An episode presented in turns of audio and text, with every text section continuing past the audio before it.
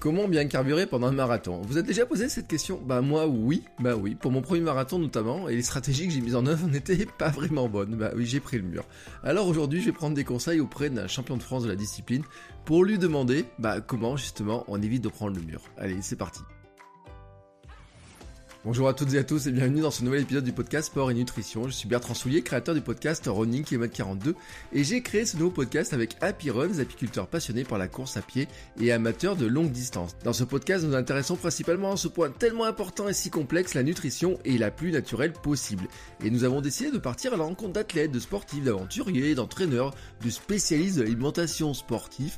Et aujourd'hui, donc, mon invité du jour est vraiment un spécialiste du marathon puisque il a été champion de France. Oui, champion de France 2011 du marathon, 2h18 au marathon. Alors oui, franchement, Alban Chorin était l'homme qui pouvait répondre à mes questions sur comment éviter de prendre le mur la prochaine fois que je vais courir un marathon. Bon, je ne sais pas quand, mais en tout cas, c'est bien prévu. Et en parlant de mur, vous vous dites bien que je lui ai demandé si lui, il a déjà pris le mur. Mais surtout, je lui ai demandé comment on devient champion de France, comment on s'entraîne, comment on se prépare, ses secrets pour manger, pour récupérer, quelle distance il fait, comment on s'entraîne et comment finalement on approche de ce moment fatidique, comment on se programme pour cette course-là, pour devenir champion de France ce jour-là. Mais avant de parler de marathon, je voulais aussi parler au prof de sport qu'il est. Bah oui, parce qu'il est prof en collège. Et euh, vous savez, j'ai discuté dans mes différents podcasts avec plein de sportifs, certains qui ont fait des milliers de kilomètres depuis, et qui furent pourtant traumatisés par leur prof de sport du collège. Alors je lui ai demandé pourquoi, pourquoi il y avait autant d'élèves qui étaient traumatisés par le sport au collège, surtout comment ça a évolué et qu'est-ce qu'on faisait comme sport maintenant au collège? Et puis nous avons aussi parlé de ce qu'il fait maintenant et notamment de sa retraite sportive. Alors je mets des guillemets autour du mot retraite, hein, parce que ça ne veut pas dire qu'il court pas, ça veut juste dire qu'en fait bah, il s'est reconverti dans le trail, il a changé ses allures, ses entraînements, il a une autre vision d'entraînement et nous allons parler de tout ça. Voilà, vous avez le menu bien copieux de ce bel épisode. Euh, si vous voulez en savoir plus sur notre invité, je vous encourage à regarder les notes de l'épisode pour suivre tous les liens et vous pouvez aussi aller sur le site du podcast happyrun.fr slash podcast où vous retrouvez tous les épisodes. Hein. chacun, chaque épisode a sa petite fiche avec tous les liens aussi que vous pouvez retrouver, les recettes aussi euh, de nos invités, des compléments. Et vous pouvez retrouver aussi toutes ces informations-là sur le compte Instagram at podcast sport et nutrition. Bon, mais maintenant assez parlé, il est temps de vous laisser ma discussion avec Alban Chorin. Allez, c'est parti. Bonjour Alban. Bonjour. Comment vas-tu? Euh, bah, Ça va bien, ça va, ça va. Alors, on est, euh, je suis vraiment très très très très heureux de te recevoir parce que juste avant d'enregistrer, j'ai euh, j'ai fait mes petites recherches, j'ai pris mon petit Google, etc. et j'ai regardé, bien sûr, et ce que tout le monde pourrait faire, c'est de constater quand même que il y a un chouette palmarès. Ouais, bah oui, oui, euh, ça fait là. Bon, je suis plutôt sur la fin du palmarès que sur le début, mais euh, ça fait quand même quelques années que, que je cours. Et, euh, et, je suis assez fier de moi aussi parce que même si j'ai pas atteint les hautes sphères mondiales, j'ai réussi à me créer un palmarès régional et national et exprimer le meilleur de ce que je pouvais faire, je pense. Oui, alors il faut quand même le dire parce que c'est un titre de champion de France. J'ai été champion de France de marathon, ouais, en 2011 à Nice et euh, j'ai enchaîné avec quatre autres podiums où j'étais deuxième à chaque fois. J'ai pas réussi à redevenir euh, premier, mais euh, mais à chaque fois c'était quand même une satisfaction parce que bah, c'est finalement pas facile de gagner et donc à chaque fois de se placer, d'être même si t'es pas toujours le, le, candidat le plus qu'on attend le plus, j'arrive toujours, j'arrivais en tout cas à arriver performant le jour que je m'étais que je m'étais fixé. Alors, j'ai lu, euh, dans faisant mes recherches, il y a des gens qui ont dit, oui, mais quand même, euh, euh, les titres de champion de France en marathon, les athlètes, on a du mal à situer le niveau, en fait, la difficulté pour devenir champion de France. Et moi, c'est le truc qui me fascine, parce que moi, j'ai fait un marathon, j'ai explosé en vol au 30e kilomètre, comme beaucoup, et on en reparlera justement de comment on évite ce genre de choses. Mais pour bien se représenter, en fait, un petit peu, comment on fait pour devenir champion de France de marathon C'est c'est combien d'années de, course, combien d'expérience, combien d'entraînement C'est quoi l'effort pour arriver à ce niveau-là en fait? Ah, Il n'y a pas une recette pour être champion de France de marathon. Euh, il y a euh, voilà. L'idée, moi, c'était pas, je m'entraînais pas pour devenir champion de France de marathon. Je m'entraînais pour faire mon, ma meilleure performance possible, mon meilleur potentiel de ce que je pouvais exprimer. Alors évidemment, pour être champion de France, il faut s'entraîner beaucoup. C'est sur la durée, c'est sur l'expérience, voilà. Et, euh, et je dis pas non plus qu'il n'y a pas une part de chance euh, ce jour-là parce que toi tu es en forme, parce qu'il y a certains adversaires qui sont là, d'autres qui ne sont pas là. les conditions ont fait que bah, tu arrives à bien t'exprimer. Donc c'est multifactoriel. Mais sinon, pour arriver à un bon niveau, il faut s'entraîner, il faut avoir les qualités. Enfin, j'explique ça parce que je suis prof de PS aussi à mes élèves, que pour être performant, tu as tes capacités, ce que tu es capable de faire, et le travail que tu mets en face. D'accord Tu as beau t'entraîner le plus possible du monde. Si tu n'as pas les capacités pour être champion, enfin pour être champion ou je sais pas euh, atteindre un objectif, tu n'y arriveras pas. Si tu as les capacités pour l'atteindre, mais qu'en face tu mets pas le travail nécessaire, tu n'y arriveras pas non plus. Donc euh, c'est vraiment euh, l'association des deux qui fait que bah, tu arrives à atteindre ton meilleur niveau. En l'occurrence, moi j'ai réussi à gagner un chemin de France, voilà, en 2011 et c'était une, performance, voilà, je suis très fier. Alors là, on vient de dire euh, prof de PS. Alors à quel niveau? Euh, Je suis en collège là pour l'instant. Ouais, alors en collège, c'est marrant parce que dans mon autre podcast, Kilomètre 42, j'ai nombreux, de nombreuses personnes qui m'ont dit qu'ils ont été traumatisés par les profs de PS de collège, notamment avec la course à pied. Alors j'imagine quand même quand on a été champion de France, on fait tout pour qu'ils aiment la course. Bah oui, on essaye qu'ils aiment la course. Après, c'est c'est comme tout. Euh, on, transmet quelque chose. Euh, il y en a toujours qui sont plus ou moins réceptifs. Euh, moi, ce que j'essaye, c'est que la course, ne soit pas une punition. Je veux pas qu'elle soit abordée comme une punition. C'est quelque chose où on peut apprendre, où on peut. Ben, on apprend la maîtrise de son corps finalement, hein, comme quand on fait une autre activité. Si je fais une activité avec de sport collectif avec un ballon, ben, j'apprends la maîtrise du geste. Et la course, c'est aussi une maîtrise du geste et une maîtrise de ses sensations, une maîtrise de son engagement. Et donc, euh, ça, c'était un de mes points forts, moi, quand je quand j'essayais d'être performant, encore aujourd'hui. C'est-à-dire que j'ai toujours été quelqu'un d'assez régulier, et quand je m'engageais, je savais où j'allais. Alors, euh, parfois, j'ai peut-être manqué d'audace aussi, mais euh, mon point fort, c'était, voilà, je partais sur un rythme, et j'ai rarement eu, j'ai pas le souvenir d'avoir une grosse défaillance sur une course. Voilà, donc bah, quand on est à prof, bah, c'est pareil, on essaie de leur, leur apprendre ça, leur montrer que il y a des choses, des possibilités. Et puis là, dernièrement, avec les confinements, euh, la course a été remise un peu plus encore à l'honneur parce que euh, des activités individuelles euh, ou à faire chez soi, bah, c'était souvent orienté là-dessus. Donc j'ai emmené, j'ai emmené des, élèves, même des élèves qui, alors, on a toujours des élèves qui sont, qui sont compétiteurs. Donc, eux, tu arrives, quand tu les mets à faire du fractionné, des choses comme ça, ils aiment bien parce que c'est des choses voilà, qui vivent pas souvent. Et puis, euh, on a même des élèves aussi, euh, plus souvent des filles, là, ça m'a touché plus souvent des filles, qui euh, aiment, voilà, commencent à se sentir cet appel de la course à pied qui est un peu à la mode en ce moment aussi. Et, puis, bah, on va courir tout doucement, donc on fractionne comme, comme quelqu'un de, débutant, quoi. Il y a un truc qui a martyrisé beaucoup, encore pour revenir sur ces personnes-là qui ont un souvenir un peu mitigé de leur prof de PS, c'est le cross du collège. Ça existe encore? Ah oui, ça, ça existe encore. C'est un des moments importants. Et moi, c'est quelque chose que j'aime bien faire vivre. Mais alors, euh, je sais pas qui t'as rencontré pour dire qu'ils étaient martyrisés par le cross du collège, parce que généralement, c'est une journée que les élèves aiment bien. Avant, euh, les semaines avant, ils te disent oh, on est obligé de courir. Euh, voilà, ils hésitent toujours un petit peu. Mais voilà, le cross du collège, c'est l'événement euh, où tu peux, euh, où tu vas t'exprimer, où tout le monde fait un effort, c'est ce qu'on leur explique. Hein, tout le monde à son niveau fait un effort, et c'est un moment convivial, un moment de partage.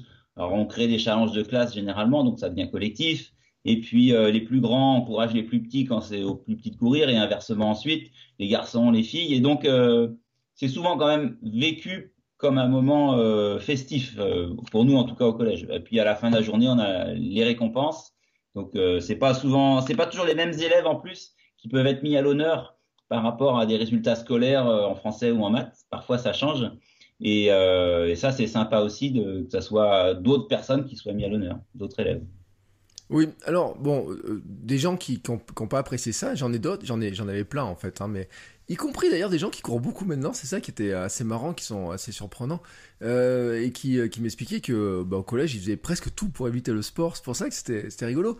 Donc j'en profitais, hein, voilà, pour, pour me dire, mais est-ce que finalement euh, on peut tomber sur des profs qui vont nous donner aimer à faire courir, et justement c'est un bon exemple. Moi je me rappelle quand j'étais gamin, j'avais un prof qui faisait de l'athlétisme au niveau championnat de France quand j'étais euh, aussi. Ça m'avait donné envie de faire du sport. C'est un chouette exemple quand même, je trouve, pour ces enfants-là.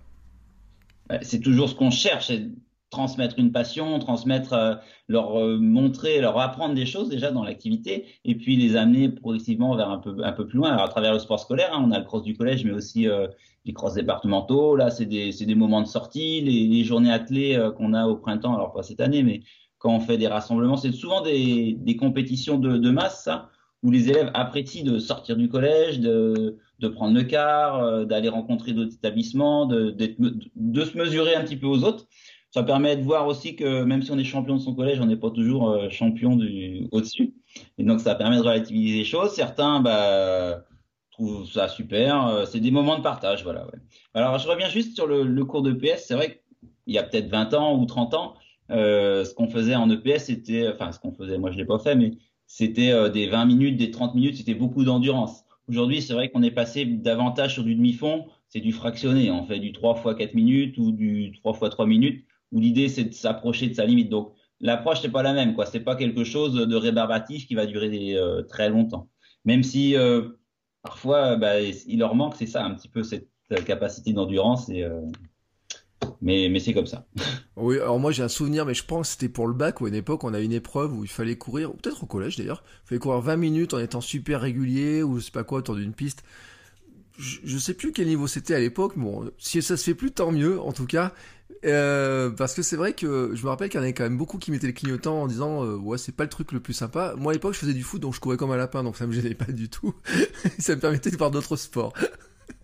Ah ouais, mais c'est vrai que la course à pied, c'est pas la chose la plus fun non plus. Même quelqu'un de, de 30 ans, tu te retrouves avec des copains, tu te dis, euh, tiens, on va plutôt aller euh, taper un ballon, euh, jouer au foot, faire, on va se faire une partie de ping, mais il n'y en a pas beaucoup qui se disent, tiens, super, on est content de se retrouver, on va aller courir.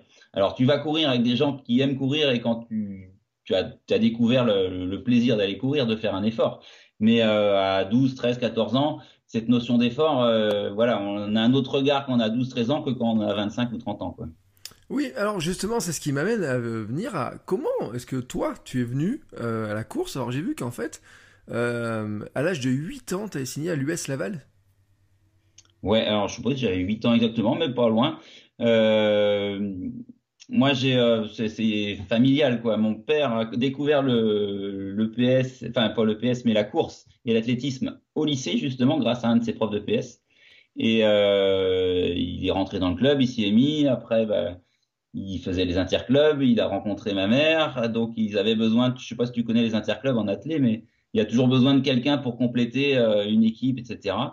Et donc, euh, ben, ils ont récupéré ma mère en disant, bah, tu commences par lancer le javelot. Et puis après, ils l'ont fait courir un petit peu.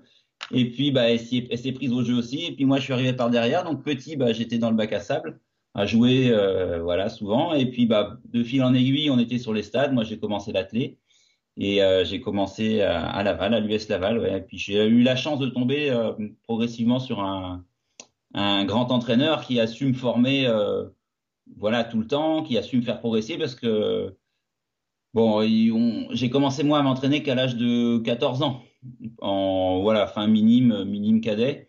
Avant, c'était de l'école d'athlétisme. Alors, c'était pas, toi, toi, tu disais que courir, c'était un peu rébarbatif. Ben, moi, c'était l'athlé qui me plaisait pas forcément le plus parce que quand j'avais 10, 11 ans, ben, il fallait lancer le poids. Alors, j'étais une crevette, j'étais petit, j'avais des tout petits bras. Quand faut lancer un poids de 3 kilos, euh, jamais mis en valeur il fallait courir vite sur 50 mètres, mais moi j'étais plutôt endurant. Euh, il fallait sauter, euh, être explosif, et c'était pas des qualités que j'avais beaucoup. Je m'exprimais davantage sur bah, le 1000 mètres. Moi, l'épreuve que j'aimais bien, c'était le 1000, et puis les crosses un petit peu l'hiver. Donc euh, c'est vraiment qu'à partir de la catégorie minime où là on commence un peu plus à se socialiser que j'ai aussi commencé à m'entraîner. Et puis, euh, c'est parti avec Jean-Pierre Silvestri à, l'US Laval. On a, comment, j'ai fait que progresser doucement jusqu'à l'âge de 25 ans sur la piste où là, bah, je me suis concentré sur euh, le, le 1500 un petit peu, mais le 3000, 5000 très vite. C'était ça qui me, qui me convenait le mieux. Et puis ça, c'était début, enfin ouais, 2000, euh, début des années 2000 et 2000, euh, 2005. Et là, il y a eu l'essor de la course à pied aussi, et de la course à pied sur route. Et moi, je suis arrivé à ce moment-là. Alors, elle existait déjà avant la course à pied sur route, mais elle était plutôt pour les spécialistes. On disait, bah, tu vas plutôt sur la route quand tu as 30 ans, quoi au départ, on voyait pas de jeunes de 18 ans euh, aller sur la route parce qu'on disait que ça allait, te casser, etc. Aujourd'hui, on en voit hein, des jeunes qui font de la course sur route et, euh, plein de monde. C'est une autre approche. Donc moi, euh, voilà, vers 20, entre 20 et 25 ans, j'ai commencé un tout petit peu à faire de la, course sur route, mais on me disait non, non, n'en fais pas trop, surtout. Et puis, bah, de fil en aiguille, j'ai glissé sur la route parce que bon, l'athlé, c'est bien, mais au bout d'un certain moment, j'avais envie de passer à autre chose.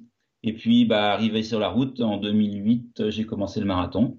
Et puis, puis voilà, j'ai fait 10 ans de marathon après, euh, en essayant bah, toujours d'être le, le, plus performant possible. C'est vraiment ça qui m'a qui m'a motivé, c'est d'optimiser toujours ma préparation. Toi, optimiser l'entraînement, optimiser euh, bah, ma récupération, optimiser mon alimentation, euh, pour chercher à exprimer le meilleur de moi. Pas pour être champion à chaque fois, mais pour vraiment pouvoir donner le meilleur que, je pouvais donner.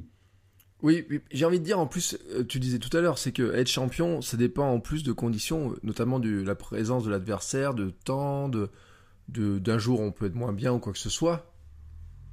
Ah bah oui, là quand je suis champion de France de marathon, moi je me compare à comme un champion de France en cyclisme, tu vois. C'est pas forcément toujours euh, que c'est pas Julien Alaphilippe qui sera toujours champion de France euh, en vélo. Ça peut être un, quelqu'un d'autre parce que ce jour-là, Julien il est peut-être parti sur une autre course parce que parce que voilà, ce jour-là il y a des gens qui sont moins moyens, d'autres qui sont meilleurs et, euh, puis c'est ça quoi. Donc moi, ça devenait un objectif, euh, me préparer pour, les, pour le chemin de France. Je sais que d'autres euh, marathoniens français, eux, se préparaient pour un grand marathon comme Berlin, où ils visaient, des temps pour les Jeux Olympiques, que moi, voilà, j'étais dans la catégorie en dessous quand même. Et donc moi, mon objectif, c'est vraiment d'être performant le jour du chemin de France. Alors, qu'est-ce qu'on... Justement, comment on met... Quels sont les ingrédients à mettre pour être performant ce jour-là? On va parler au global et puis on parlera de nutrition après, en fait. Ouais. Pour être performant ce jour-là, bah, il faut, faut s'être entraîné, il faut avoir une bonne programmation. Euh, ça, c'est important. Tout part de la programmation d'entraînement. Hein. Tu, te fixes quand tu, te fais un programme d'entraînement. Alors maintenant, j'entraîne un petit peu quelques athlètes aussi. Euh, c'est, tu prends ton calendrier, tu dis voilà, ce jour-là, c'est là où je veux être performant, et de cette date-là, bah, tu remontes un rebours euh, à l'envers jusqu'à aujourd'hui pour te fixer les étapes importantes, les entraînements à programmer, tes points de repère. Donc la programmation elle est essentielle. Et puis, une fois que ta programmation est faite, bah, tu commences à la réaliser et surtout tu apprends à t'ajuster, à t'adapter. C'est pas parce que tu as une programmation qui est écrite qu'il va falloir la suivre à la lettre, parce que justement c'est l'erreur à, à pas faire, c'est aussi s'adapter aux sensations, peut-être en rajouter, peut-être en diminuer, et puis c'est tout le temps de l'ajustement en se fixant un objectif qui est coché dans le calendrier, c'est cette journée-là qui est, hyper importante. Et bah après, pour être performant le jour, tu as aussi euh, bah, la récupération. Hein. L'entraînement, c'est réussir à associer euh, suffisamment d'efforts pour solliciter ton corps et pour euh, te développer, et suffisamment de récupération pour pouvoir l'encaisser aussi. C'est souvent les, deux choses que des gens ont, du mal, c'est qu'ils disent bah, je veux être plus fort, donc je veux m'entraîner plus. Effectivement, si tu t'entraînes plus, c'est bien, mais à un moment, si tu te fatigues de trop aussi, bah, ça va être contre-productif. Tu vas te blesser ou alors tu vas être en sur-régime et de toute façon, euh, parfois, avec l'expérience, on s'en rend compte que des fois, c'est en s'entraînant un petit peu moins qu'on va être un petit peu meilleur. C'est paradoxal, mais euh, sur certains moments, c'est comme ça quand même. Oui, mais on a envie de se rassurer, surtout quand on débute. Moi, je suis encore débutant. Moi, je suis euh, ça fait pas très longtemps que je cours, on a envie d'en faire un peu plus parce qu'on se dit ouais mais le marathon c'est long, euh, faut que je m'entraîne dur pour euh, tenir le, le choc. Faut s'entraîner dur, il faut s'entraîner. Ça c'est vrai que si tu cours qu'une fois par semaine, tu le feras à ton marathon. Ça dépend quel objectif tu t'es fixé derrière aussi. Hein. Tu veux juste finir ton marathon, c'est-à-dire faire 42 km en 5h30, bah ça sera déjà très bien si c'est ton objectif. Et ben là il faut vraiment faire que de l'endurance et puis s'habituer à courir doucement, alterner de la course et de la marche pour euh, tenir la distance. Après, si tu veux faire ton marathon en 3 heures, eh ben, une séance d'entraînement, ça sera pas suffisant. Là, tu sais que tu dois courir à telle vitesse, euh, je sais pas, moi, à 3,10 ou 3, euh, 4,10 ou 4,15 au kilo. Et donc, euh, ben déjà, tu connais tes allures et tu sais qu'il va falloir fractionner. Voilà, tout se construit en fonction de ton objectif. Tu sois débutant ou que tu sois expert, tu te fixes un objectif et tu essayes d'organiser les choses autour pour atteindre ton objectif. Alors évidemment, plus l'objectif est haut, plus tu devras t'investir, plus tu devras être fin et précis dans ce que tu fais et tu prépares. Euh, on parlait de calendrier justement. Alors, il y a quand même une question que beaucoup de gens se posent. C'est, euh, on monte à rebours de combien de temps? C'est-à-dire que toi, comment tu vois la, durée de préparation pour un coureur lambda, enfin, on va dire euh, coureur classique c'est quoi? C'est des préparations sur 12 semaines, sur 16 Est-ce que on fait du plus court, du plus long? Comment Finalement, quelqu'un qui veut faire... allez, on va prendre le cas de quelqu'un qui veut faire son premier marathon comme ça. À quel moment le rebours il remonte en fait? Déjà, c'est tout dépend ce que tu fais déjà sans préparer ton marathon. Si tu cours jamais, il va falloir t'y prendre beaucoup plus tôt. C'est-à-dire que si tu, voilà, si tu te dis, tiens, aujourd'hui, euh, je cours pas, mais je veux me mettre à courir et faire un marathon, eh ben, effectivement, ton marathon, vaut mieux le prévoir dans 3-4 mois, euh, le temps de laisser ton corps s'habituer et tu montes en, régime. Après, euh, plus tu es expert, moi, je me rendais compte de ça, moins mon temps de préparation spécifique était long.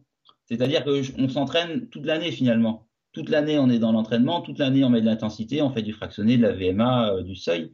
Et, et on va rentrer dans l'entraînement plus spécifique, mais pas trop tôt. Je me rendais, en tout cas, personnellement pour moi, si je rentrais trop tôt dans ma préparation marathon, euh, je m'épuisais. On, a tendance aussi à s'épuiser sur une préparation parce qu'on est hyper euh, focus dessus, on met beaucoup d'engagement.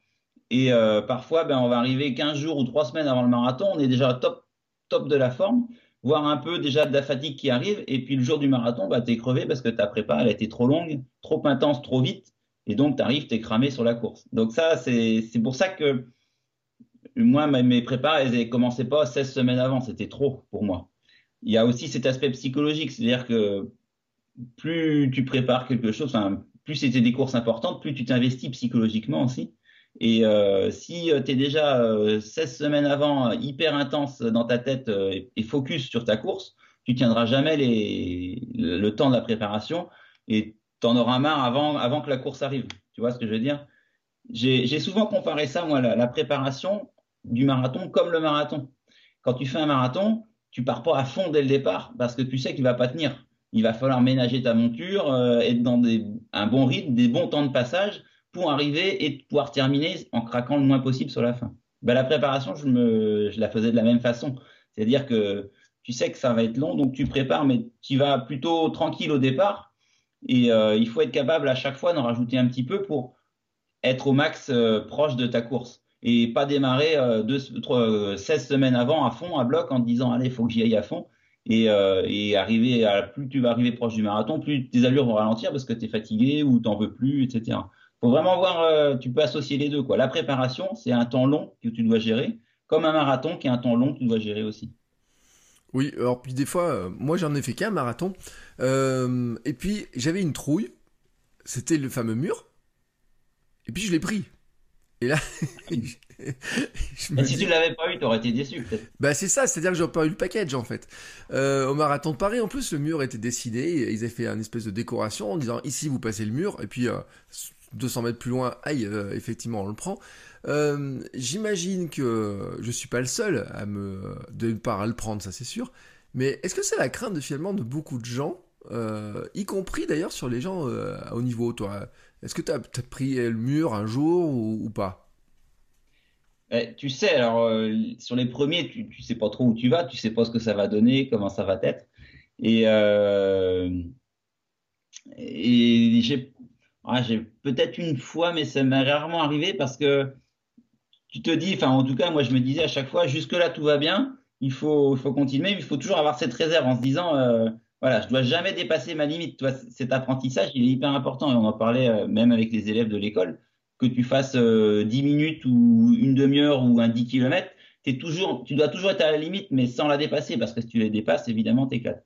Alors, maintenant que je fais du trail, ce qui est étonnant, c'est que on peut faire des trails de 50 ou 70 km et tu n'as pas cette notion de mur comme sur le marathon qui arrive au 30e. Ce qui est un peu étonnant, mais parce qu'on n'est pas sur les mêmes allures, on n'est pas sur les mêmes contraintes physiques. Et je pense que sur la route, euh, surtout les épreuves qui sont plutôt roulantes, eh ben, tu es, euh, toujours au taquet, tu es toujours à fond, tu es toujours au bord de la limite et de la rupture. Et, euh, et c'est cette gestion-là qui est pas facile. Alors, dans l'entraînement, tu apprends aussi à gérer la fatigue, à gérer la douleur musculaire. Alors que sur un trail, tu es quand même dans un registre plus moins soutenu, plus léger, où là tu tiens plus une durée, plus qu'une intensité. Tu vois la, différence? Et je pense que c'est pour ça qu'on le ressent moins sur trail, même si je pense qu'on le ressent quand même, parce que pour avoir fait des trails, euh, j'ai ramassé pas mal de coureurs euh, sur la fin de course euh, qui avançaient plus non plus. quoi. Oui, oui, moi je confirme hein, que j'ai pris une sorte de mur aussi sur trail, hein, sur, euh, c'est arrivé aussi. Moi, je disais souvent qu'en fait, la difficulté du marathon, c'est pas de faire les 42 bornes ou de courir le, temps, c'est de se dire qu'on va, on se fixe un temps et on veut absolument le faire. Et c'est vrai qu'on on se met une, on n'est pas loin de la limite en se disant, oui, mais finalement, je peux le faire dans ce temps-là. Et c'est là qu'on s'approche de la limite, en fait. Ah, mais c'est ça qui est grisant aussi. Quand tu fais, au départ, bon, tu fais un marathon pour te dire, voilà, j'ai fait euh, mes 42 km. Mais euh, une fois que tu as fait tes 42 km en 4h30, envie de les faire en 4h15. Puis après, tu dis, tiens, la barrière des 4 heures, elle est pas si loin, ou inversement, après, tu veux te rapprocher des 3 heures, etc. Donc, quel que soit ton niveau, tu as toujours cette envie de, de, faire un petit peu mieux, de, de challenger un petit peu. Sur le trail, tu n'as pas cette notion de temps. Sur le trail, tu es sur, euh, j'ai fait 40 euh, km, tiens, la prochaine fois, je ferai un trail de 50 ou j'en ferai un trail de 60. On monte, tu vois, en échelle. Euh, alors que sur le marathon, la distance, elle est fixée, elle est la même partout. Et tu as toujours envie de, bah voilà, t'améliorer de, de quelques minutes. Et plus tu approches de ton maximum, de ton max, plus les détails comptent. Parce que moi, finalement, quand je faisais, bah, je tournais à 2h20. Alors quand je faisais 2h18, 2h19, j'étais plutôt satisfait parce que j'étais sous les 2h20. Et si je faisais 2h21, 2h22, bah, tu étais presque déçu parce que tu avais. Voilà. Alors que ça joue à 2 minutes. Et 2 minutes sur, euh, sur 42 km, c'est 3 secondes au kilomètre. Donc ça joue à pas grand chose, tu vois. Mais, euh, mais voilà, donc c'est toujours cette limite. Ouais. Et c'est ça qui est, grisant quand même euh, dans la course et dans la maîtrise des trucs. Oui, c'est vrai que ramener comme ça, c'est vrai que 3 secondes, c'est pas grand chose sur un kilomètre, mais x 42, c'est fait un écart qui est, qui est, qui est énorme. Euh, en fin de compte, quand on regarde après ces, ces chronos. Euh, et donc, euh, là, là, où, je, où j'en revenais après sur cette histoire de, de, vitesse, c'est que finalement, on a du mal, quand on débute dans le marathon, quand on commence un petit peu, etc., à se dire quelle allure je vais faire, comment il faut que j'arrive à m'alimenter, comment il faut que j'arrive à, tenir le choc, j'ai envie de dire. Et notamment, moi, une des grandes questions que j'avais aussi, c'était euh, les stratégies pour boire. Est-ce qu'il faut boire, pas boire, etc. Quel moment il faut boire, etc. On entend tout.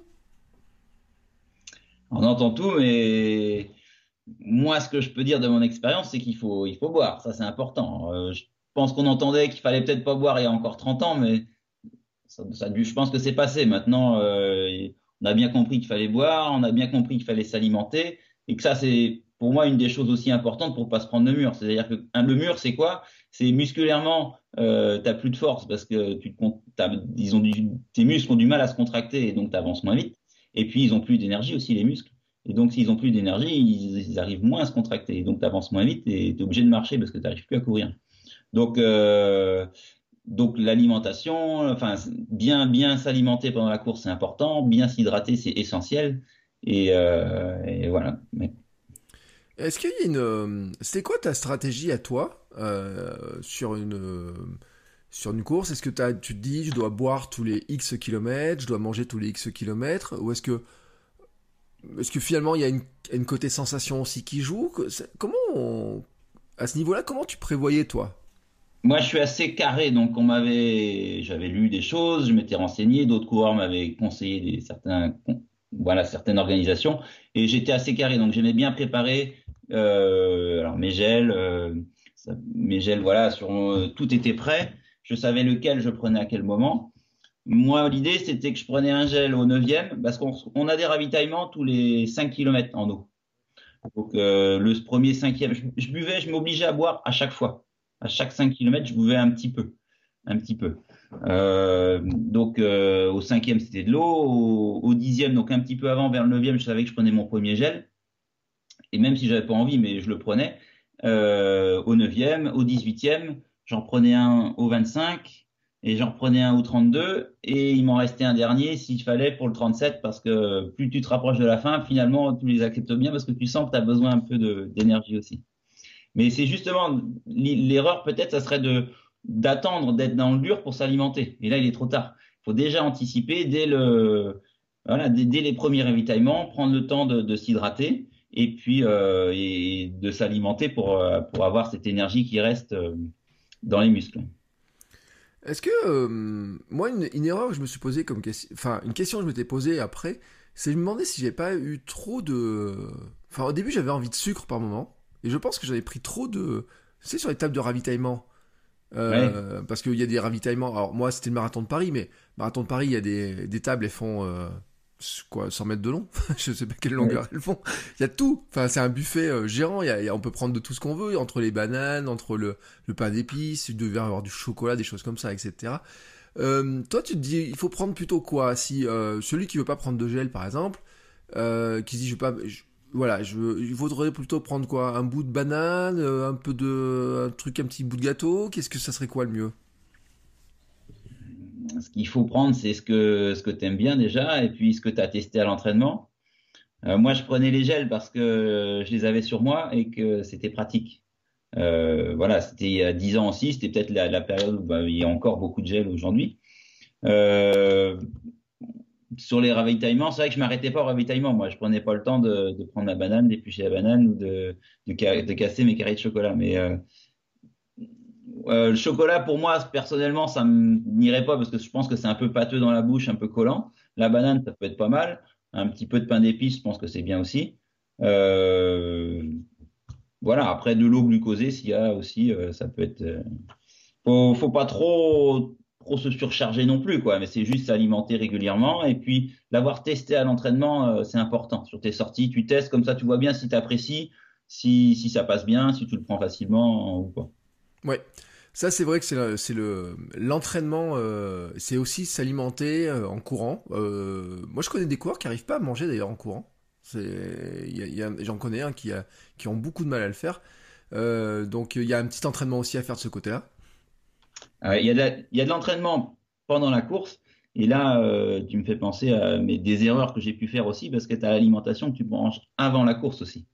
Et voilà, ce que tu prends la veille ou les deux, trois jours avant, c'est aussi important parce que effectivement, euh, l'entraînement, c'est de l'entraînement physique et c'est de l'entraînement au niveau gastrique aussi parce qu'il faut que ton corps euh, s'habitue à, travailler, à supporter euh, cette charge alors que tu produis un effort et que le sang, bah, finalement, il, est, beaucoup moins concentré au niveau de tes intestins, mais davantage sur tes muscles. Donc c'est pour ça que l'entraînement et s'alimenter à l'entraînement, bah, c'est aussi habituer son corps, c'est le préparer à l'effort que tu vas lui imposer. Hein. Tiens, alors on parlait justement de ce qu'on mange avant. Euh, ça, c'est un point qui, euh, là aussi, le, grand, le grand questionnement. bien sûr, l'imaginaire collectif parle de pasta party et de, de, de, choses comme ça. maintenant, c'est des choses qui. alors, je dis pas que ça n'existe plus, mais en tout cas, sur lequel on, on dit de faire attention. Attention à quoi? La pasta party? Ouais. Ouais, ça reste le moment, je sais pas, moi j'ai des souvenirs de pasta party ou en tout cas de resto resto pasta avec les, les membres du club et du groupe avec qui j'étais, euh, très sympa. Euh, non, les pâtes pour les prendre. Les erreurs que j'ai fait au départ et qu'on m'a expliqué, c'est je me dis tiens, je vais prendre des crudités, je vais prendre des fruits, des mmh. légumes, c'est sympa aussi, c'est plein de vitamines avant la course, ça va être. Mais ça c'est pas bon, c'est pas le bon plan, pas les deux jours avant en tout cas. Parce qu'en fait, euh, ça reste longtemps au niveau de l'intestin, ça fait travailler beaucoup plus. Et sur l'effort, des fois, ça, ça peut poser des, des, problèmes de diarrhée ou des choses comme ça. Euh, ça, c'est un des exemples euh, que j'ai retenu. Et tout ce qui est crudité, faut les éviter les deux jours avant, quoi. Un peu de légumes cuits si tu veux, mais euh, pas de crudité, pas de choses difficiles avec plein de fibres. Les pâtes, c'est top. Même euh, bah, une mousse, tu vois, quelque chose de, de, sucré, une mousse au chocolat, du fromage blanc, tout ça, ça passe bien. Si, si chez toi, ça, ça fonctionne bien aussi. Oui. Mais non, je reste encore sur le, côté pasta party, moi qui me va bien. Alors pas trop gras, hein. Ce qui est dommage dans la pasta party, c'est forcément toute la, sauce carbonara qui met dessus avec les lardons et la crème fraîche. Peut-être plutôt prendre autre chose, mais euh, mais euh, mais c'est quand même l'essentiel. Alors sans se surcharger non plus. Hein. C'est vrai qu'au départ, il y a des fois, je, par expérience, tu te dis allez, je vais me gaver un petit peu, je vais en mm. prendre un peu plus pour j'aurai d'énergie pour demain. Mais au final, c'est pas pas plus productif parce que c'est un peu lourd. Tu as, le ventre qui est bien, bien complet, bien, bien, pris. Alors qu'à l'inverse, il faudrait plutôt euh, être détendu de ce côté-là. Oui. Euh, alors, tiens, tant qu'on est sur la préparation avant, euh, toujours, il y a le fameux régime scandinave là, de la semaine d'avant, on arrête les féculents, on les reprend, etc. Alors, adepte, pas adepte, efficace, pas efficace, comment on fait? Euh, moi, je l'ai, sur les premiers, je l'avais pas forcément fait, mais au fur et à mesure que tu, tu veux gagner, tu cherches à gagner encore un petit peu, d'être plus performant, eh ben, tu cherches tout ce qui te, tout ce qui pourrait te faire gagner un petit peu plus. et donc tu rajoutes des choses. Et donc ça, moi, oui, c'était quelque chose que je faisais régulièrement. Euh, Est-ce que c'était hyper efficace ou pas? C'est difficile à savoir parce qu'en fait, euh, tu n'as pas de moyen de comparaison. Donc, mm. euh, mais voilà, psychologiquement, moi, j'aimais bien quand même. Alors, je, je, vais juste préciser ce que c'était mon, mon, régime scandinave hein, parce que chacun a sa version des choses. Ouais. Je commençais le dimanche et le dimanche soir, j'arrêtais tout ce qui était euh, féculent. Donc, euh, moi qui suis un gros mangeur de pain, c'était le, plus difficile. C'est-à-dire que j'arrêtais de manger du pain. Ouais. Euh, bah, donc, forcément, je mangeais plus de pâtes, pas, pas de pâtes, pas de riz, pas de pommes de terre. C'était principalement du jambon, du fromage, des légumes verts. Voilà. Et ça jusqu'au mercredi soir. Mmh.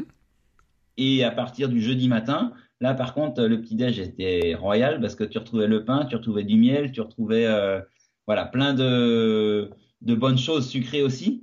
Et ça, et donc euh, après, c'était bah, des pâtes, du riz, des pommes de terre, euh, des lentilles un petit peu aussi, Mmh. euh, jusqu'au samedi soir. Et puis le dimanche, c'était la course. Donc ça fait trois jours, trois bonnes journées où tu arrêtes totalement les, les féculents, et puis trois jours suivants où tu vas plutôt être à fond sur les féculents. Et alors, autre, en plus de l'aspect physiologique où voilà, où tu fais une carence de parce que l'idée, c'est que tu fais une carence de féculents, donc tes muscles, alors il faut continuer à s'entraîner un petit peu aussi. Tes muscles utilisent tout ce qu'ils ont de, en stock euh, de glucides, Mhm. et euh, comme tu n'en apportes pas, bah, les stocks se réduisent au, à peau de chagrin. Et euh, en apportant beaucoup d'un coup, on considère que voilà, l'organisme va refaire ses stocks et en plus va surstocker en se disant attends, il m'a privé pendant trois jours, je suis pas fou, je vais en remettre un petit peu plus en stock. C'est un petit peu comme ça que moi j'ai l'idée. Alors, est-ce que ça fonctionne? Sans doute un petit peu. Est-ce que moi, c'était la... je me trompais pas dans mon truc, j'en sais rien. Mais ce que je voulais te dire en plus, c'est que ça m'apportait un, un aspect psychologique. Ouais. C'est-à-dire que je savais que huit jours avant mon marathon, de toute façon, ma préparation était terminée. Mm. J'avais fait une- un dernier petit footing long de 25 km, peut-être le dimanche, une dernière sortie, sans être trop, trop, exagéré, mais voilà. Et la dernière semaine, tu as presque plus d'entraînement, tu réduis à fond l'entraînement, mais tu gardes encore ce truc-là. Et quand je rentrais dans ce régime-là, alors c'était une privation les trois premiers jours, euh, psychologiquement, voilà, j'étais déjà encore plus focus sur ma course qui arrivait le dimanche, et ça m'amenait vraiment jusqu'à ma course le, dimanche. Donc, euh, plus que l'aspect physiologique, tu as aussi cet aspect psychologique où voilà, tu, changes tes habitudes pour euh, vraiment, tu, voilà, tu te sollicites et tu montres à ton organisme que dimanche, il y aura quelque chose de particulier. Oui, mais c'est un aspect qui est, important. On en avait parlé dans un épisode précédent, justement, parce que c'est vrai que ça fait partie du conditionnement, j'ai envie de dire. Et puis ça, ça rassure aussi, j'imagine. On se dit, bah tiens, ça a bien marché les fois précédentes de faire ce régime euh, scandinave. Euh, je me mets euh, dans toutes les meilleures conditions pour réussir. Eh ben, exactement. C'est, au début, au début, tu te mets pas toutes les contraintes parce que c'est compliqué sur un premier marathon, sur les premières épreuves. Tu te mets pas les contraintes. Et mais ces contraintes-là, je me les mettais pas sur toutes les courses non plus. Il y a, quand je faisais un 10 km ou un semi, euh, je me mettais pas ces contraintes-là parce que je voulais que ce soit exceptionnel. Tu Mm. vois? C'est l'exception qui fait que tu t'engages encore plus à fond et que tu donneras encore le, le meilleur. Si c'est routinier, eh ben finalement, euh, c'est plus assez sollicitant. Et donc, euh, le truc, c'est. Attends. Euh, Le, le truc, c'est ça, ouais. C'est comment. C'est plutôt exceptionnel. Et je suis désolé, j'ai perdu mon, mon fil. Oui, oui on disait oui, ça, ça, ça nous met dans le- enfin, dans l'ambiance. On se dit, on, on- ça rassure, quoi. On, on est prêt à. On sait qu'il y a une course, quoi. Et ça nous rassure. Voilà. Voilà, ça nous met vraiment, ça nous met vraiment dans l'ambiance. C'est, c'est les choses qui nous poussent à amener un petit peu plus. Et euh, même si on le fait, on le fait pas à chaque fois, on le fait pas au, au départ, mais à chaque nouvel épisode, quand tu as donné le meilleur de toi-même, bah, tu dis qu'est-ce que je pourrais faire un peu plus ou un peu différent pour encore essayer de me préparer un petit peu mieux. Et ça participe à, à tout ça. Euh, L'autre, euh, alors on a parlé du avant, on a parlé du pendant. Euh, bien sûr, il y a le après. Euh, alors, pas seulement après une course, parce que bon, il y a, il y a les choses, mais c'est vrai que la récupération après les entraînements, euh, c'est quand même un élément où, euh, là aussi, euh, j'ai envie de dire, chacun a un petit peu sa petite, euh, sa petite méthode, ses petites recettes, ses petites astuces, euh, ça peut, sa vision des choses. Toi, c'est comment toi tu, tu, tu, tu vois les choses en fait?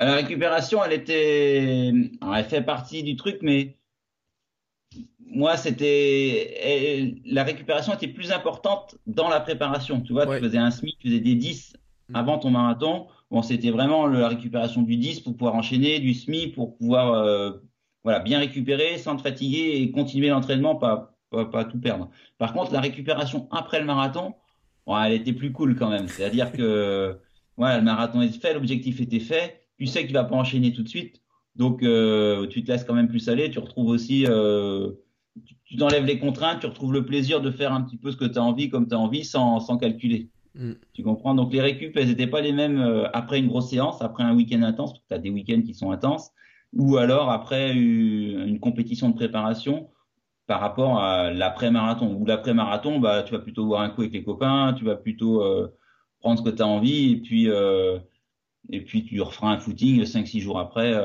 tu verras bien quand, quand, quand tu auras envie, quand ça reviendra. Quoi.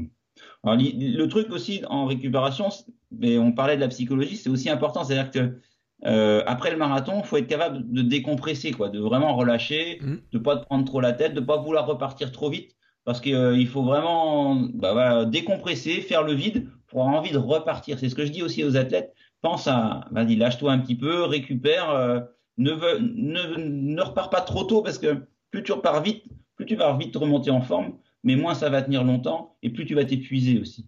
Cette gestion de de l'entraînement, de la récupération, du plaisir, elle est importante. Surtout que bah, c'est pas notre métier. Moi, c'était pas mon métier d'être coureur à pied, même si euh, on atteint des bons niveaux. Et donc, il euh, faut vraiment que ça reste un plaisir. Donc, la récupération, elle fait partie du plaisir. Oui. Euh, c'est vrai que c'est un, point important. Et puis, moi, je sais que je l'ai vécu après mon marathon où pendant quelques temps, j'ai même pas envie de courir plus que ça. Alors après, en faisant mes recherches, il y a un blues du marathon qui fait partie de, des, choses qui ont été étudiées hein, des, euh, par, par, des, par des chercheurs hein, qui, euh, qui, qui, regardé ces choses-là. Euh, est-ce que toi, tu avais une règle d'ailleurs en te disant, après un marathon, donc tu as dit, bon, on fait un footing 5-6 jours après, mais tu te dis, bon, faut attendre un peu pour faire une compétition, faut... Non, ça dépendait des, des saisons. Mais c'est de plus en plus dur parce qu'en fait, maintenant, les saisons, elles sont complètes euh, du 1er janvier au 31 décembre. Hein. Mm. Tu as des crosses, nous, pour les athlètes qui sont licenciés en club. Tu as, alors, tu as des crosses corpo aussi pour euh, d'autres. Tu as de la course sur route tout le temps. Tu as des trails qui se rajoutent tout le temps. Euh, quand tu es licencié, bah, tu peux faire aussi quelques compètes sur piste. Tu es sollicité euh, constamment. Donc, il faut être capable de faire ces, ces choix et, et parfois bah, dire bah non, cette course-là ou cette compète-là, je ne cherche pas à la faire. Je peux pas être bon partout et tout le temps. Euh, le blues du, du marathon, euh, ouais, je l'ai senti sans doute moi aussi parce que j'avais pas, t'as pas toujours envie de reprendre euh, derrière parce que tu t'es bien investi sur ton objectif. Souvent, alors si tu l'as réussi, bah t'es encore mieux. Donc tu, tu décompresses vraiment. C'est comme, tu vois, dans le boulot, quand t'as tu te fixes, tu as eu des, des semaines intenses mm. ou des choses, et bien après, tu as envie de, de, plutôt relâcher, d'être détendu. Et, et c'est important parce que ça t'aide à repartir, justement. Alors, dans les règles, je me fixais pas de règles, mais je me suis rendu compte quand j'ai dit 5-6 jours tout à l'heure, là, mais 5-6 jours, c'est court quand même. Parce que même si tu refais 45 minutes euh, euh, le samedi suivant, euh, tu as l'impression que ça va. Au bout d'un quart d'heure, 20 minutes, oh, ça va, j'ai bien récupéré, j'ai plus de douleur. Et puis, au bout d'une demi-heure ou trois quarts d'heure, tu as quand même encore des douleurs dans les cuisses parce que tu as été bien cassé. Et, et c'est un peu juste. Donc, il faut vraiment se laisser le temps euh, généralement, moi, je pouvais refaire un footing le week-end suivant un petit peu pour voir. Puis, bah, t'as envie de voir, quoi. T'as envie de tester. Tiens, comment ça va? J'ai l'impression d'avoir bien récupéré, mais c'est un peu court. Il faut au moins se laisser 15, deux semaines, quoi. Deux semaines euh, vraiment sans faire grand-chose. Alors, ceux qui sont vraiment addicts au sport tout le temps, euh, ils vont faire de la natation, ils vont faire un peu de vélo, mais mais même ça, il faut pas non plus repartir trop vite dedans. Il faut vraiment laisser le corps récupérer, l'esprit se détendre ça permet, moi, ça permettait aussi de me retrouver avec la famille, tu vois, d'avoir cette contrainte en moins parce que plus tu t'entraînes beaucoup, plus tu imposes des choses euh, à toi et à ta famille. Et donc, de temps en temps, euh, ne plus être là le soir, être là le week-end, euh, ne plus partir pendant deux heures et demie faire ton, ton run parce que tu as ta séance qui est importante et que la veille, tu pas voulu sortir parce qu'il fallait être bon pour le dimanche matin pour l'entraînement. Tout ça, voilà, tu. Mais oui, mais c'est plein de choses que, qui font partie de la récupération. Donc souvent le week-end d'après, bah, c'était l'occasion d'inviter du monde, de faire la fête un petit peu parce que tu savais que tu étais tranquille. Quoi. Donc c'est toujours cette gestion-là, ce compromis-là avec la famille, avec toi, avec ton corps. Euh. Est-ce que ça fait partie des choses qui font que, parce que on l'a pas dit, mais euh, finalement tu es en quoi On peut pas dire retraite sportive, non, mais retraite de la compétition euh, à ce niveau-là? Ouais, euh, moi aussi j'ai pris retraite sportive, j'ai dit j'en ai parlé un tout petit peu euh, quand aux journalistes qui, aimaient bien m'interviewer parce que c'était l'occasion de dire et puis pour moi aussi euh, de me dire c'est bon, je, je lâche cette envie d'être tout le temps performant et d'arriver sur une course et d'être d'être bon ou d'être très bon. En tout cas parce que quand tu as gagné certaines courses, alors, on a parlé des marathons, mais dans, dans la région, là, en Bretagne, j'ai gagné quand même beaucoup de courses. Et là, je suis content d'avoir réussi. Euh, c'était des fois un petit challenge de mettre mon nom au palmarès de certaines courses. Mais euh, au fur et à mesure, bah, quand, quand tu arrives sur une course, euh, on t'attend. Puis tu as les autres qui veulent te battre. Et toi, bah, d'habitude, tu bats toujours quelques coureurs. Tu pas envie de te faire battre ce jour-là non plus. Donc, à un moment, j'ai dit stop, je, veux, je veux arrêter ça parce que à la fin, je pouvais me poser la question de pourquoi je fais encore tout ça quoi. Mm. Euh, quand tu as atteint tes limites, je voyais bien que j'allais pas gagner à maintenant. Au bout d'un moment, j'étais au max et euh, se réenchaîner des séries de 3000 ou 2000 sur piste tout seul. Euh, sans qu'il y ait personne et toujours au taquet, à un moment tu te dis mais pourquoi je fais ça? Donc en disant et je pouvais pas continuer à faire de la compétition en étant un peu moyen. Ouais. Donc j'ai préféré me dire stop, j'arrête les compétitions sur route, je, je, vais arrêter les chronos parce que si je fais si je refais un 10 km même si je fais euh, une minute ou deux minutes de, de plus, bah, je serais pas content et je me dis merde, il faut que je m'entraîne quand même pour remonter. Donc en arrêtant les, courses sur route, tu arrêtes le chrono, tu arrêtes la confrontation. Hmm. Et au final, euh, bah, maintenant, je m'entraîne euh, beaucoup plus avec d'autres gens du club parce que, parce que je suis moins attentif à mes allures sur les séances et donc je peux m'entraîner moins vite, ça me dérange pas. Et bah, alors forcément, j'ai perdu du niveau aussi un petit peu même si je me maintiens bien en forme parce que ça fait plaisir. Mais, mais voilà, j'y suis plus sur l'esprit de compétition.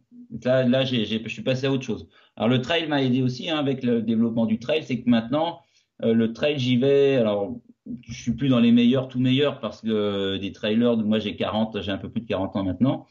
Euh, il y en a qui ont, qui ont 20, 25 ans et euh, qui ont forcément plus la forme qui sont déjà dans cet esprit beaucoup plus combatif que je ne suis plus du tout maintenant. Mm. Et le trail, bah, tu vas pour, euh, pour le, le temps d'effort. C'est ça qui me plaît, c'est pour découvrir un lieu déjà un petit peu. Et, euh, et puis pour le temps d'effort, cet effort physique de se dire, tiens, je vais courir pendant 4 heures ou 5 heures et il faut que je gère mon, ma course pour courir autant de temps. Quoi. Donc c'est une autre approche, c'est plus les mêmes concurrents et donc moi, je suis bien plus libéré aussi euh, au niveau d'entraînement. Je calcule euh, beaucoup. Ouais, c'est quoi les distances que euh, tu t'alignes maintenant sur trail en fait? Ouais, Je n'ai pas cherché à faire de trop encore. Euh, parce que je veux continuer à courir, donc je suis arrêté à 68 km ou 70 km quoi. Mais euh, j'ai pas j'ai pas fait au-delà parce qu'après euh, alors déjà c'est un entraînement qui est différent, qui est plus spécifique. Moi je, suis encore resté avec les copains coureurs là qui font, qui font des 10 bornes, des, des, des SMI et donc on reste sur du fractionné, on, on fait des des, des footings, mais, mais pas des séances, des, des, sorties de 4 heures. Alors que quand tu veux courir, euh, quand tu vas partir pour 70 bornes, bah, tu en as 5, 6 heures euh, ou un peu plus parfois de, de temps d'effort. Et donc l'entraînement, il devient spécifique et finalement, je m'isole de, de coureurs. Euh, voilà. Moi, ce qui me plaît, c'est aussi maintenant de plus partager. Quand j'étais en compète, tu, tu partages un peu, mais voilà, tu es focus sur un objectif. Et à un moment, quand, quand je faisais mes séances, je faisais mes séances, je m'occupais pas des autres, quoi parce qu'il fallait être euh, tout le temps au taquet. Alors que maintenant, bah, le but, c'est aussi de prendre du plaisir d'aller courir avec les copains et euh, de s'entraîner ensemble. On fait notre fractionné ensemble, mais pas, mais pas de préparer des épreuves trop spécifiques. Donc, je me suis arrêté. Voilà, j'aime bien les, épreuves autour de 40, 40, 50, 60 bandes, ça, ça me va bien. Ouais, celle où, où, ça court encore, quoi, j'ai envie de dire. Voilà, celle où ça court encore, parce que j'aime bien euh, cette notion de course aussi. Après, si je veux faire plus, euh, je vais partir tout seul en rando. Toi, j'ai pas besoin de, de me dire. Alors, ça va venir. Hein, je, pense qu'à un moment, je vous dirais, bah, il faut que j'en fasse une de plus de 100 bandes quand même, parce que c'est quelque chose. Mais, euh, mais, euh, mais je me fais bien plaisir euh, comme ça se passe. Et puis en plus, depuis un peu plus d'un an, là, on est un peu à l'arrêt, donc, donc forcément, tes objectifs sont différents. Ouais, le, tu vois une différence dans ta préparation? Alors, on va parler de nutrition, mais on pourrait parler d'autres choses, mais notamment sur la nutrition, sur le comment tu abordes le trail maintenant c'est 4-5 heures par rapport à ce que tu faisais sur du marathon en disant euh, je ne pas que je mange tout à fait pareil, je me rends compte que j'ai peut-être pas besoin des mêmes besoins ou finalement tu as une approche qui reste assez similaire? Euh, ça reste proche, même si euh, je prends des, moins, je, je, je me, je m'alimente moins fréquemment que, que sur un marathon. Parce que sur un marathon, l'effort est très intense et donc, voilà, le carburant, tu, l'utilises à fond. C'est comme une voiture. Quand tu roules vite, tu consommes plus, donc forcément, tu as besoin de revenir plus souvent euh, alimenter le moteur. Là, euh, on va moins vite. Euh, j'ai gardé un petit peu l'habitude avec mes gels parce que c'est quelque chose que voilà c'est dans mes habitudes mais j'apprécie aussi maintenant bah, les solides tu vois manger un petit peu solide et puis puis l'eau bah, de l'avoir tout le temps sur toi tu réfléchis plus en termes de de ravitaillement c'est tu t'autogères tout au long de la course donc euh, tu l'as tout le temps sur toi mais s'il y a une des choses à laquelle je fais le plus attention quand même c'est l'hydratation c'est boire. Alors boire, euh, c'est vraiment la base quoi. Si, si tu manges pas trop, c'est pas très grave, mais boire c'est l'essentiel. Et ça est arrivé des fois sur des trails, tu commences à avoir soif et là tu vois bien que quand tu es en déshydratation ou sur des sorties longues, des fois quand il fait un peu chaud, les premières chaleurs là, tu ressens ça et euh, tu dis putain ça va, c'est dur, euh, c'est bizarre. Et puis après tu te rends compte qu'en fait bah t'es un peu sec déjà quoi. T'as pas, tu t'es pas assez hydraté et tu as beaucoup transpiré et dès que tu es un peu en déshydratation, ça c'est mort hein, au niveau de la, gestion. Donc euh, voilà, comme j'aborde ça différemment, je sais qu'il faut s'alimenter, le solide, euh, et puis qu'est-ce que j'ai sur moi? Bah, Des trucs faciles à transporter. Quoi. La banane, euh, un petit peu, mais pas trop, parce que ça s'abîme quand même. C'est Bon, je reste sur des barres de céréales, et puis, puis des gels, et puis de l'eau beaucoup. Le, le, on disait cette année, c'est quand même une année qui est... Il y, a, les courses, bien sûr, il n'y en a pas, c'est tout reporté, annulé, etc. Euh, il y a des, quand même des, des, questions de motivation chez certaines personnes qui se demandent, euh, qui se disent bah, c'est un peu dur de s'entraîner, d'aller faire les efforts, etc. Je sais pas toi comment tu ressens cette période-là? Euh, parfois, oui, tu te dis pourquoi on va y aller. Après, moi, je, Maintenant, euh, j'y vais. Avant, j'allais m'entraîner dans, avec un objectif. Voilà. Là, euh, je me suis vraiment détaché il y a deux ans et demi, donc un peu avant le, de, de, des objectifs euh, de performance ou de compétition. Et je voulais justement me détacher de ça, c'est pour continuer à aller courir, à aller faire des efforts, pour le plaisir de faire un effort, tu vois. Et euh, par contre, ce que j'ai apprécié l'année dernière, c'est pendant le confinement, ben, à regarder tous les chemins, les sentiers, tiens, pour aller là, faire des trucs sympas. Et euh, bon, on y va à deux ou à trois copains. Et le plaisir, il est, ou même tout seul parfois, c'est d'aller dans un endroit que t'as pas vu, pas vu, ou de faire une grande boucle que tu t'es imposé, que t'as as recherché sur les cartes, sur Géoportail ou des choses comme ça. C'est voilà, cet esprit de découverte. Donc la compétition, elle me manque pas trop. On se le fait un petit peu nous entre copains euh, quand on se fait un petit truc, mais c'est voilà, la compétition, elle me manque pas moi. Ce qui me, ce qui me plaît maintenant, c'est d'avoir retrouvé ce plaisir d'aller courir juste pour le plaisir de courir et de faire un effort tu vois? Mais euh, peut-être que qu'il y a des gens qui ben, qui aiment bien se challenger et que si ça ne challenge pas, ben, ils, voilà, ils y voient plus d'intérêt. Et d'autres euh, d'autres qui ont besoin de la masse euh, du, de la course pour justement se pousser, même si c'est pas dans une notion de performance, c'est pour se dire voilà, on est tous ensemble, c'est sympa aussi. Mais moi, j'arrive à me satisfaire avec les deux trois copains et puis pas avec l'effort comme il vient, quoi. Ouais. Bon après j'ai envie de dire euh, sur, euh, je sais pas si tu as vraiment les, euh, à ton niveau, toi, si tu connaissais vraiment les gros départs de masse, parce que finalement tu étais toujours dans des sas privilégiés, etc. Sur des marathons, sur des courses comme ça. moi le marathon de Paris, mon sas, on, était 12 000. toi ton sas, tu voulais être quoi, 50 j'ai fait le marathon de Paris. Moi, j'ai fini 18e quand je l'ai fait, le marathon de Paris. Et, mais ça m'avait impressionné quand même parce que alors j'ai eu la chance de, effectivement d'être devant. Donc euh, moi je faisais mes lignes droites devant les, les 30, les 50 000 personnes qui avaient derrière agglutinées sur. La... Je suis pas arrivé une heure avant le départ parce que euh, un quart d'heure avant ça suffisait. On a donné notre veste à un gars et puis puis voilà. Et euh, et voilà, je me suis quand même retourné. J'ai vu la masse qu'il y avait derrière et c'était sympa. Après on est parti et bah, très vite on se détache. Et effectivement, tu as tout le monde comme à la télé, quoi. Mais j'étais sur la première ligne, moi. J'étais au milieu des Kenyans et euh, ça, ça c'est une image qui m'a marqué aussi, qui est sympa. Euh. Après des départs de masse, ouais, non, on les, je les ai tous fait devant. Moi, on est tout le temps devant. Euh. on arrive. je me souviens d'avoir fait le marathon du Mont Saint-Michel aussi. C'est pareil. on, on s'échauffe à part. On arrive 10 minutes ou 5 minutes avant le départ de la course. On se place devant et puis, et puis c'est parti. on n'a pas cette notion d'attente, tous serrés les uns aux autres en groupe. Oui, c'est vrai que c'est différent. Ouais, c'est ça. C'est pour ça. C'est vrai que c'est pas la même, euh, tout à fait la même ambiance, etc. Parce que j'ai un copain du club qui me l'avait dit, lui. Alors, il était pas dans ces sas-là, mais déjà, il était derrière, tu vois, euh, parce que lui, il court en moins de 3 heures. Et déjà, il me disait, ouais, Yon, qui me dit déjà sur les tables, euh, on est plus tranquille, il y a moins de monde, etc. Mais c'est vrai que quand, devant, quand on regarde les images, on voit partir comme ça, puis nous, on, est, on attend tranquillement notre tour. On part. Au marathon de Paris, je crois qu'on part presque trois quarts d'heure après. Hein. Faut, faut, le dire, on a le temps. Hein. Vous avez déjà fait euh, une bonne quinzaine de bandes quand on a le droit de partir. Hein.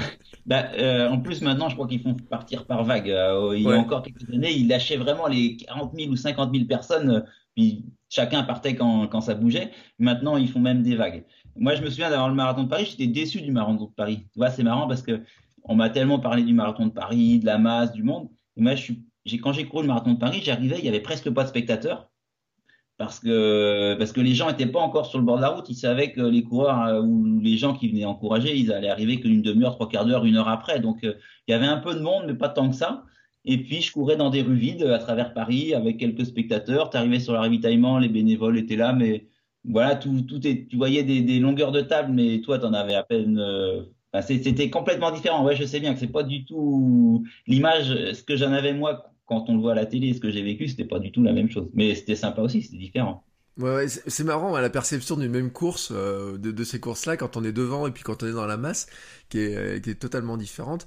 Euh, tiens, je peux pas m'empêcher de te poser la question quand même. Quand tu regardes les maintenant les un gars comme Kipchoge, les Kenyans, la vitesse à laquelle ils courent, enfin c'est, je pense que tu, peux juste halluciner quand tu vois ces performances. Ouais, moi, je suis pas mal ça sur Internet aussi et j'ai, j'ai arrêté de, de réfléchir à tout ça. Après, c'est autre chose, quoi. C'est effectivement quand tu, on se le dit des fois, on dit, t'as vu à quelle vitesse il court? Il, il fait son marathon en 2,56 euh, au kilo, quoi. Enfin, je sais pas mm. si ça fait. Euh, il est en une 11 au 400 hein, pour ceux qui ont l'habitude de faire des 400 du fractionné, mais c'est c'est fou quoi. Alors, encore pire euh, quand tu quand tu les vois faire un 5000. Moi, je me souviens d'avoir vu Mo Farah euh, à la télé faire des 5000. Il termine en 56 les années 400. Mais euh, tout seul, tu aurais du mal à faire un 400 à cette allure-là quoi. Lui, il fait au bout de, de 25 tours quoi sur son 10 000. Donc ces allures-là, elles sont tellement extraordinaires que voilà que j'y pense pas. Et puis voilà, c'est vrai qu'avec les histoires de dopage qu'il y a eu depuis de nombreuses années il y en a eu des champions qui étaient, qui nous ont fait rêver, et puis finalement, euh, tu te rends compte que derrière, euh, c'était un peu préparé aussi. Donc, bah, faut pas trop y réfléchir, quoi. Faut que tu les regardes, tu, t'exclames, tu te dis, waouh, magnifique. Alors, je trouve que c'est encore pire en ce moment, parce que autant il y a encore 7-8 euh, ans, tu arrivais à identifier un ou deux athlètes qui étaient vraiment très forts, qui couraient très vite, mais tu le revoyais souvent. Alors qu'aujourd'hui, toujours un nouvel athlète, tu sais pas d'où il vient, d'où il sort, et puis hop, qui te rebat le record du monde, qui te bat les références que toi, tu avais en tête des meilleurs mondiaux il y a encore quelques années. Donc euh, en ce moment, c'est vraiment très particulier avec les nouvelles chaussures en plus. De tous ces records là, c'est bon, j'y fais plus trop attention maintenant. Euh. Par contre, ça m'est arrivé d'avoir vu euh, des meetings comme au Stade de France ou à Monaco, le, meeting Hercules, enfin de, de Ligue de Diamant là. Impressionnant quand tu le vois courir en vrai. Quoi. J'ai vu euh, Genzebe Dibaba courir et battre un record du monde sur 5000, mais oh, ça, va à une vitesse folle. Quoi. Et, ça tourne et ça tourne. Et dis, oh là comment c'est impressionnant. De les voir en vrai, c'est vraiment aussi quelque chose d'impressionnant. Quoi. Quand en plus tu, tu sais ce que ça représente, parce que les notions d'allure qu'elles ont sur les tours, j'aime bien voir, tu, tu sais à quelle vitesse c'est et à quelle vitesse toi tu cours. Et tu dis, mais même, euh, enfin, on a du mal à, on, arrive à faire cette vitesse-là, mais jamais sur la distance euh, et le temps qu'ils font. De toute façon, je pense qu'il y, a plein de gens qui sont amusés à prendre le record euh, de Kipchoge des deux heures et de se dire, tiens, est-ce que je suis capable de courir à 2,42 comme il fait le dernier kilomètre? Est-ce que je suis capable de le ah faire moi ou pas? Mon coach du club a essayé. Il a explosé. Hein. C'est un. eh ben non, mais oui, mais c'est quelque chose d'inimaginable un petit peu, mais c'est, je vais te dire, comme dans tout sport de haut niveau, quoi. Tu, tu, vois euh, quelqu'un qui va faire euh, un, sport. J'ai vu des, athlètes de descente en VTT qui m'ont marqué aussi. mais J'ai eu la chance d'aller voir une Coupe du Monde de descente de VTT. tu dis, mais avant de voir les gars descendre, tu dis, c'est pas possible, c'est pas par là qu'ils passent, quoi. Et en fait, ils arrivent à font les ballons là-dedans, ils te passent sur des trucs, tu dis mais comment ils font? Ils te font des sauts de, de fou, mais un champion quoi, c'est quelqu'un d'extraordinaire qui fait des choses que toi tu n'imagines pas être capable de faire. Donc euh, voilà, c'est un peu le même rapport. Euh, il faut, regarder, c'est un spectacle, tu admires, tu dis bravo et voilà, et tu t'arrêtes là, tu vas pas réfléchir plus loin. Après, ce qu'il fait avec ou sans dopage, ça reste euh, extraordinaire. On va finir cet épisode avec quelques astuces parce que les gens ils aiment bien avoir des astuces etc des, petits secrets en fait on va dire tiens par exemple le conseil que tu donnerais quelqu'un bon sans parler marathon mais quelqu'un tu qui veut courir qui va faire un, 10 un 10 ou un semi-marathon qu'est-ce qu'il peut prendre juste avant tu vois en, disant est-ce qu'il peut est-ce qu'il faut qu'il mange il peut manger un petit truc il veut donner un petit coup de fou avant de partir? Est-ce que tu auras un petit petite astuce comme ça tu vois? Euh, alors déjà, il faut avoir mangé euh, suffisamment tôt avant ta course. Ça, on le répète, on le dit. Et euh, même si la course est à 8h30 du matin, bah faut te lever à 5h pour déjà te réveiller, manger. Après, tu, tu bois un peu d'eau, pas trop non plus, parce que si tu as besoin de trouver les toilettes 5 minutes avant le départ, c'est un peu embêtant aussi. Donc voilà, faut, faut pas faire d'excès. De toute façon, la dernière, les deux heures avant ta course, c'est fait quoi. Tu bois un peu d'eau tu... Si, vraiment ça te rassure, si tu t'es entraîné, si psychologiquement, on parlait de la psychologie aussi tout à l'heure, tu as envie de prendre un gel ou une petite barre ou euh, un morceau de pain d'épices parce que tu sens que ça va te, ça va te booster même dans la tête, et eh ben tu le prends. Mais euh, ça sert à rien de se surcharger euh, une heure ou deux avant la course. Hein. Vaut mieux être détendu, tranquille et puis, euh, puis avoir bien anticipé ton petit déj quand même. Euh, à l'entraînement, on parlait tout à l'heure de récup d'entraînement, puis finalement on n'a pas trop parlé. Euh, le, pour toi, le meilleur moyen de récupérer au niveau diététique, enfin alimentation, après un entraînement, euh, on va dire un peu dur, quoi? Alors c'est ce que j'avais l'habitude de faire. Euh, je vais citer une marque. J'ai le droit de citer une marque? Oui je prenais de l'eau gazeuse, euh, bah, de la ceinture. Il y a eu des études, euh, j'avais sorti, on trouvait une étude là-dessus sur la ceinture qui était riche en bicarbonate et donc mm. après des séances plutôt intenses euh, où tu avais produit un peu de, la, de lactate, hein, ce qu'on appelle les déchets que tu peux produire, ça te permettait de tamponner. Donc mm. ça, il y a eu une mode. Alors tout ça, c'est des modes aussi, mais c'est des choses que j'ai gardées. La ceinture, ça passait bien au niveau des bicarbonates. C'est des eaux. C'est pas le fait qu'elle soit gazeuse, c'est le fait qu'on force les ions bicarbonate mm. qui permettait de tamponner l'acide lactique. Euh, sinon, au niveau récupération, bah, j'ai eu l'habitude aussi euh, de prendre euh, une boisson de récupération glucosée. Bon, c'était un partenaire, donc c'était aussi pour ça que j'avais accès facilement. Et donc, c'est des habitudes que tu prennes, que tu prends. et au niveau récupération, c'était beaucoup d'eau, puis manger, bien manger après, donc pas manger trop gras, mais reprendre des, des glucides, des laitages aussi. Euh, je me souviens même à 14-15 ans, euh, c'était souvent riolet le dimanche soir après le cross. Tu vois, on avait fait le cross le dimanche et c'était riolet le dimanche soir parce que c'était des laitages, c'était des glucides et puis c'était facile à faire quand tu rentrais et donc c'était des, je pense, des, de la bonne alimentation pour récupérer ça. Ouais, alors ça va surprendre un peu les gens parce que des fois les laitages ils sont en mauvaise presse. On dit justement par rapport à, l'acidification du corps, etc. On dit que pour les coureurs euh, que le laitage peut amener les tendinites, les choses comme ça, mais pas plus que le main blanc, hein. non, non, mais euh, moi, ça m'a, ça m'a, toujours bien réussi. J'ai pas eu de problème de ce côté-là. Évidemment, si ça te donne des, si t'as mal au ventre quand tu prends un yaourt, euh, faut pas en prendre. Euh, mais si ça se passe bien, si tu apprécies, moi j'ai apprécié, tu prends un laitage, un yaourt, tu mets un peu de confiture, tu vois, c'est du sucre aussi, donc un peu de miel, bah, c'est toujours bon.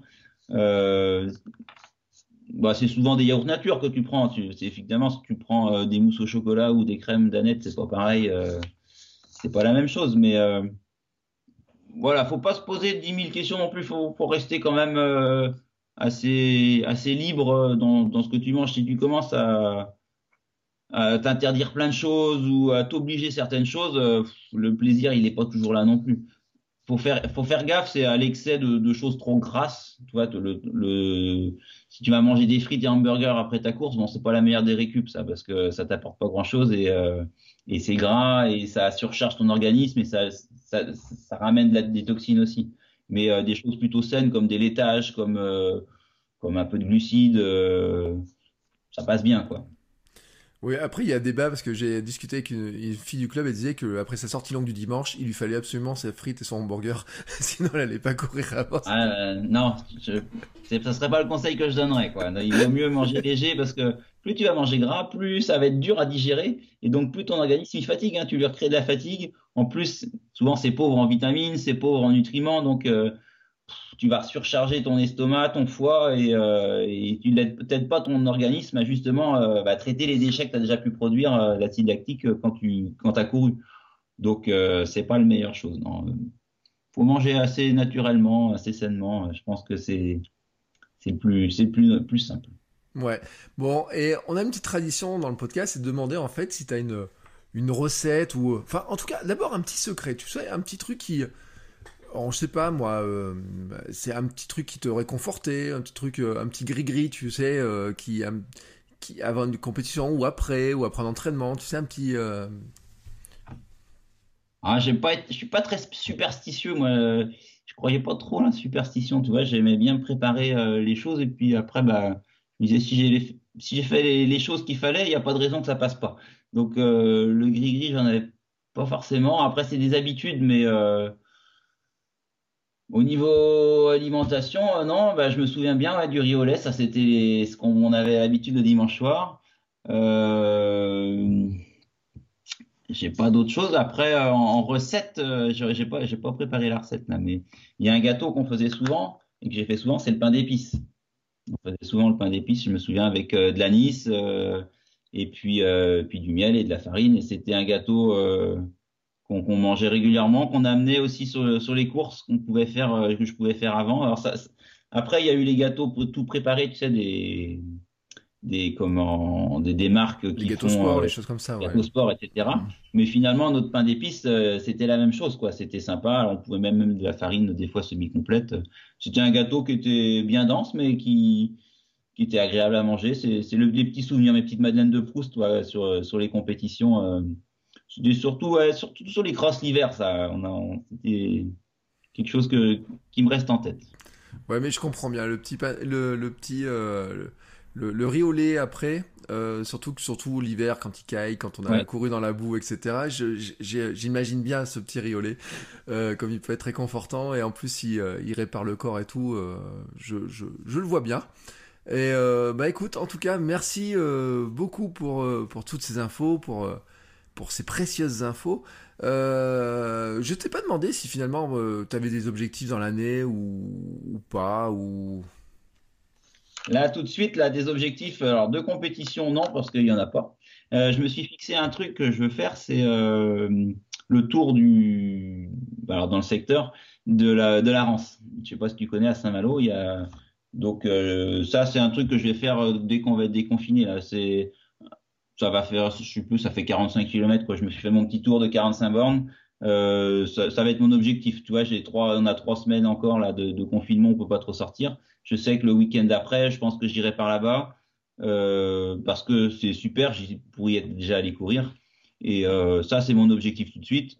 Après, euh, je verrai euh, au fur et à mesure euh, de ce qu'il y a. Si, ce que j'ai pas pu faire l'année dernière aussi et que je veux faire cet été, c'est le tour du Beaufortin. Ça, c'est des trucs euh, qui me plaisent bien parce que, alors, je fais beaucoup de rando. Hein. on aime bien faire de la rando en famille aussi, la rando itinérante. Et là, le fait d'avoir découvert le trail, de partir en montagne, euh, j'aimerais bien faire le tour du Beaufortin en deux ou trois jours, quoi. Tu vois, en courant, euh, en sautant des étapes, en, ayant. Ça, c'est des objectifs qui sont sympas aussi. Donc, ça, ça me motive et ça me permet de m'entraîner, de me dire tiens, il faut que je fasse quand même quelques quelques bornes pour pour préparer ça.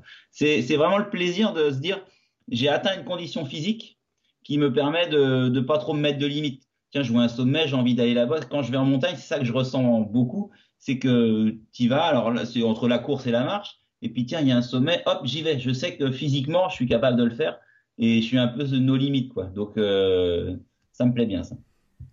Eh ben écoute, eh ben c'est tout ce que je te souhaite en tout cas, des belles aventures comme ça. Euh, en tout cas, je te remercie beaucoup pour euh, bah, tous ces conseils. Euh, j'ai oublié de te demander si est-ce que tu as un compte Instagram, une page Facebook, ou si on veut te, envoyer des messages, ou est-ce qu'on peut te suivre quelque part? Je suis pas tellement réseaux sociaux là. J'ai comment Oui, j'ai une page sur Facebook, on me trouvera sur Facebook. Alors j'avais créé une page quand je courais où je mettais mes résultats importants. Là, j'avais moins un jour. Puis j'ai ma page perso après euh, sur Facebook. Vous pouvez toujours, m'envoyer un message, je répondrai, je suis ça. Mais euh, non, je suis pas après sur Instagram ou autres réseaux sociaux, euh, j'y suis pas là.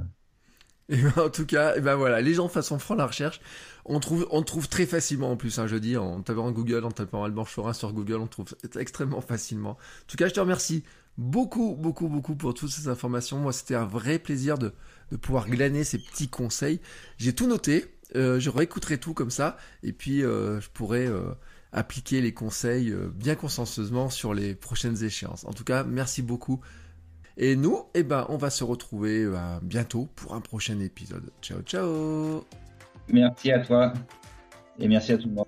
Voilà, c'est fini. Mais si vous êtes encore ici, c'est que vous avez adoré cet épisode. Alors aidez-nous à faire connaître ce podcast en le partageant par exemple sur Instagram, at podcast sport et nutrition, et en laissant votre avis et note 5 étoiles sur Apple Podcast. Ça nous aidera beaucoup, beaucoup, beaucoup à faire connaître le podcast. Merci beaucoup et à bientôt pour le prochain épisode.